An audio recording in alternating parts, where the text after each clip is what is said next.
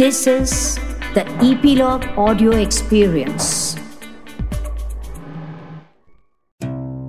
राजा युनान आपल्या मंत्र्याला म्हणाला अरे वजीरा हेव्यामुळे तू माझे कान भरतोस आणि आशा करतोस की मी या धन्वंतऱ्याला मारून टाकेन पण आपला ससाणा मारल्यावर राजा सिंदबादला जसा घोर पश्चाताप झाला तसाच पश्चाताप करायची पाळी माझ्यावर येईल जर मी या वैद्याला मारून टाकले तर?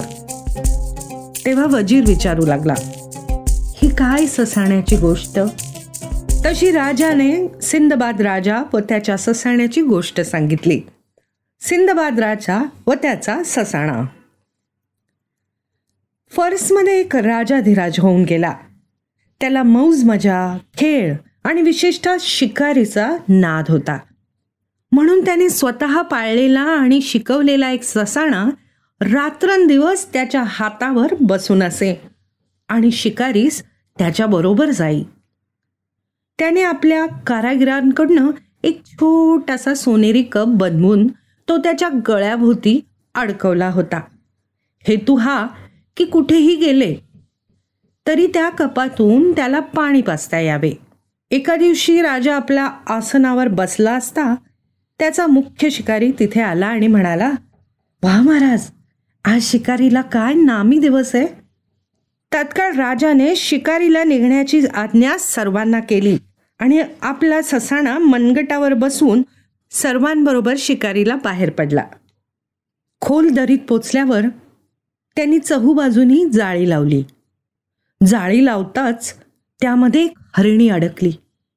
राजा ओरडला जो कोणी हिला उडी मारून जाऊ देईल त्याचे डोकेच मारीन. जाळी खेचीत खेचीत तिची त्यांनी अगदी कोंडी केली. तेव्हा ती राजा ज्या बाजूला उभा होता त्याच बाजूला गेली. आणि आपण जणू त्याला अभिवादनच करत आहोत. अशा आविर्भावात पुढचा पाय मुडपून ती खाली वाकली. त्या अभिवादनाचा स्वीकार करायला राजानेही डोके वाकवले. तोच त्याच्या वाकलेल्या डोक्यावरून एका उडीत पलीकडे जाऊन ती दिसेनाशी झाली. राजाने वर पाहिले. तर त्याचे सर्व शिपाई आपापसात कुजबुजत आणि हसत होते. वजीर काय म्हणतात हे सैनिक? त्याने विचारले. वजीर उत्तरला जो कोणी हरिणीला सुटून देईल त्याचे डोकेच मारायची तुम्ही प्रतिज्ञा केली होती. त्याची ते आठवण करून देतायत आपल्याला. राजा उद्गरला अरे हे खरंच की. मी आत्ता तिला मारून आणतो. नाहीतर माझ्या डोक्याची धडगत नाही. व तो जोराने दौडत तिच्या मागावर निघाला. सावज पळत पळत एका पर्वताखालच्या छोट्या टेकड्यात घुसले. तिथल्या एका गुहेचा त्याने आश्रय घेतला. हे पाहून राजाने ससाणा त्यावर सोडला. ससाण्याने उडत जाऊन त्याच्यावर झडप घातली आणि आपल्या नख्या त्याच्या डोळ्यात खुपसून त्याला अंधारून आणि घाबरवून सोडले. राजाने तिथे जाऊन आपल्या दांडूने डोक्यात फटका मारून खालणीस खाली पाडले. त्यानंतर घोड्यावरून उतरून त्याने तिचा गळा कापला आणि कातडे काढून ते खोगिराच्या पुढच्या मुठीवर वाळायला घातले. तोपर्यंत चांगलीच दुपार झाली होती. सगळीकडे साम सूम होते. राजाला आणि त्याच्या घोड्याला तहान लागली होती. पण पाणी काय कुठे दिसेना. इकडे तिकडे शोधता शोधता त्याला एक झाड दिसले. त्याच्या फांदीवरून लोणी वितळून उघळावे तसे पाण्याचे ओघळ वाहत होते. आपल्या हाताचे विषापासून संरक्षण व्हावे म्हणून राजाच्या हातात सतत कातडी हातमोजे असत. त्याने ते हातमोजे न काढता ससाण्याच्या गळ्यातला कप हातात धरून त्या ओघळणाऱ्या पाण्याने भरला आणि त्याच्यासमोर ठेवला. बघतो तर ससाण्याने आपल्या नख्यांच्या एका फटक्यात तो उलटा केला. राजाने परत एकदा कप भरून पक्षापुढे ठेवला. तर परत त्याने तेच केलं. तेव्हा राजाला राग आला. त्याने पक्षाकडे दुर्लक्ष करून कप भरला आणि आपल्या घोड्यापुढे ठेवला.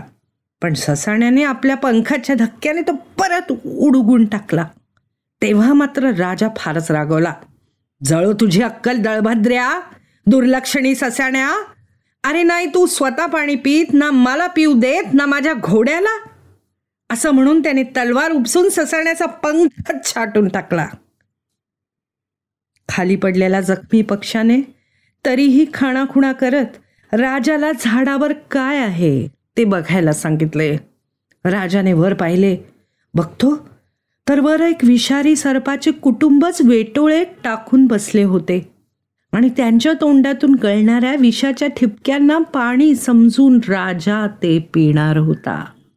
ते पाहून आपण पक्षाला एवढे दुखावले याचे त्याला फार दुःख झाले. आणि हरिणीचे शव आणि कातडे घेऊन तो परत दौडत मुक्कामी आला. मांस आपल्या स्वयंपाकाच्या स्वाधीन करून तो ससाण्याला हातात घेऊन बसला. इतक्यात बिचारा पक्षाने शेवटचा आचका देऊन मान टाकली. हे बघताच आपला प्राण वाचवणाऱ्या पक्षास आपण मारली हे लक्षात येऊन राजा दुःखाने रडला आणि स्वतःच त्याने फार दोष दिला. असे सिंदबाद राजाच्या बाबतीत झाले. आणि माझी खात्री आहे मी जर तू सांगतोस तसा वागलो तर आपला पोपट ज्याने मारून टाकला त्या माणसावर जशी पश्चाताप करायची पाळी आली ना तशीच माझ्यावर येईल. ती कशी काय बुवा? वजीराने विचारले. तेव्हा युनान राजाने सांगितले नवरा व पोपट यांची गोष्ट. एका व्यापाऱ्याने एका सुरेख स्त्रीशी लग्न केले होते. ती सुबक सुंदर व चपळ होती. तिच्या बाबतीत मात्र तिचा नवरा फारच संशयी आणि मत्सरी होता. यामुळे आणि आपल्या अंगच्या प्रेमकलांमुळे त्याला आपल्याशी जखडून ठेवण्यात तिला काहीच कठीण गेले नाही. परंतु एक दिवस अगदी जरुरीच्या कामासाठी तिला सोडून परगावी जाणे त्याला भागच पडले. तेव्हा त्याने शंभर सुवर्ण मुद्रा मोजून चिडिया बाजारातून एक मोठा हुशार आणि लबाड पोपट विकत आणून घरात टांगला. हेतू हा की घरात कोणी येईल जाईल काय काय घडेल हे सर्व परत आल्यावर त्याने सांगावे. आता त्याची ही सुरेख बायको एका तुर्की माणसाच्या प्रेमात पडली होती. रोज त्याला खायला प्यायला घालून रात्री त्याची शय्यासोबत करण्याचा तिचा नेम होता. तिचा नवरा प्रवासाहून परत येताच त्याने ताबडतोब पोपटाला आपल्यासमोर आणले आणि आपल्या बायकोच्या वागणुकीबद्दल विचारले. पोपट म्हणाला तू इथे नसताना हरेक रात्र तुझ्या बायकोने तिच्या प्रियकराच्या सहवासात घालवली. हे ऐकून नवरा संतापाने बायकोकडे गेला आणि त्याने तिला अशी झोडपली की बस. आपल्या एखाद्या दासीने आपला घात केला. असे वाटून तिने सर्वजणींना बोलवून कसोशीनी चौकशी केली. सर्वांनी शपथ घेऊन सांगितले आम्ही एकही शब्द नाही बोललो परंतु त्या पोपटाने मात्र मालकापाशी चहाडी केलेली आम्ही ऐकली. हे ऐकून बायकोने युक्ती केली. तिने एका दासीला रात्रभर पिंजऱ्याखाली दळायला. दुसरीला पिंजऱ्यावर पाण्याची सतत धार धरायला. तर तिसरीला या कोपऱ्यातून एकदा आणि त्या कोपऱ्यातून एकदा असे आरशाचे कवडसे पिंजऱ्यात पाडायला सांगितले. मित्राच्या घरी रात्र काढून सकाळी परत आल्यावर नवऱ्याने रात्री काय झाले? म्हणून पोपटाला विचारले.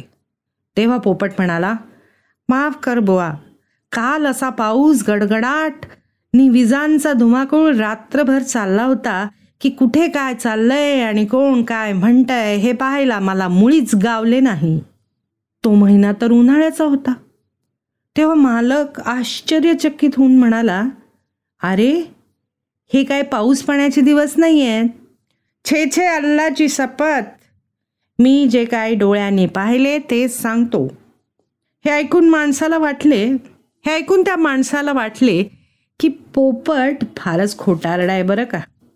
कारण त्याला बायकोची युक्ती काय माहिती?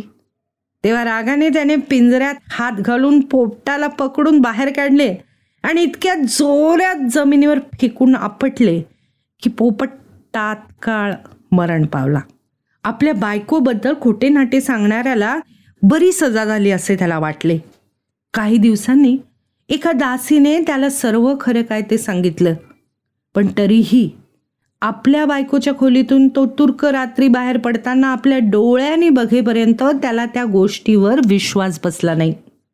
मग मात्र त्याने तलवार उपसून तुर्काला आणि त्या कुलटेलाही लगेच यमसदनास पाठवले. आणि त्याच्या लक्षात आले की आपला पोपट आपल्याला खरं तेच सांगत होता. आणि त्याला शोक आणि पश्चाताप झाला. ही गोष्ट ऐकून मंत्री म्हणाला हे थोर राजाधिराज मी त्याचे काहीच वाईट चिंतत नाही की त्याच्याकडून माझे काही वाईट होईल या भीतीने मी त्याच्या मृत्यूची मागणी करत नाही. केवळ तुमचे भले व्हावे म्हणूनच माझी ही धडपड आहे. माझा सल्ला मानलात तर तुमचे आयुष्य सुरक्षित आहे. नाहीतर ज्याने एका राजपुत्राचा विश्वासघात केला त्या वजिरासारखा तुमचाही नाश होईल. तो कसा काय? राजाने विचारलं. तेव्हा मंत्र्याने गोष्ट सुरू केली राजपुत्र व राक्षसी यांची गोष्ट. स्वतःचा जीव वाचवण्यासाठी शहरियार बादशाहला शहजादी या त्याच्या राणीने सांगायला सुरुवात केलेल्या या गोष्टीचा आजच्या भागाचा शेवट इथेच. यानंतर आपण लवकरच पुढचा भाग काय आहे आणि ही गोष्ट पुढे कशी चालू राहते हे ऐकणार आहोत. आमचा हा शो तुम्ही इपिलॉग मीडिया वेबसाईटवर किंवा तुमच्या आवडत्या पॉडकास्ट ॲपवर जसं की Jio Saavn Apple Google podcast Castbox Spotify Hubhopper या सगळ्यावर ऐकू शकता. आणि हो आमचा हा शो सबस्क्राईब करायला अजिबात विसरू नका हां? आणि सोशल मीडियावर ज्या वेळेला याबद्दल लिहाल त्यावेळेला ॲट इपिलॉग मीडिया असं आम्हाला टॅगसुद्धा नक्की करा. आणि जर तुम्ही ॲपल पॉडकास्ट ऐकत असाल तर आम्हाला रेट करायला अजिबात विसरू नका. म्हणजे इतरांनाही कळेल की ही गोष्ट ऐकताना कशी मजा येते ते. धन्यवाद.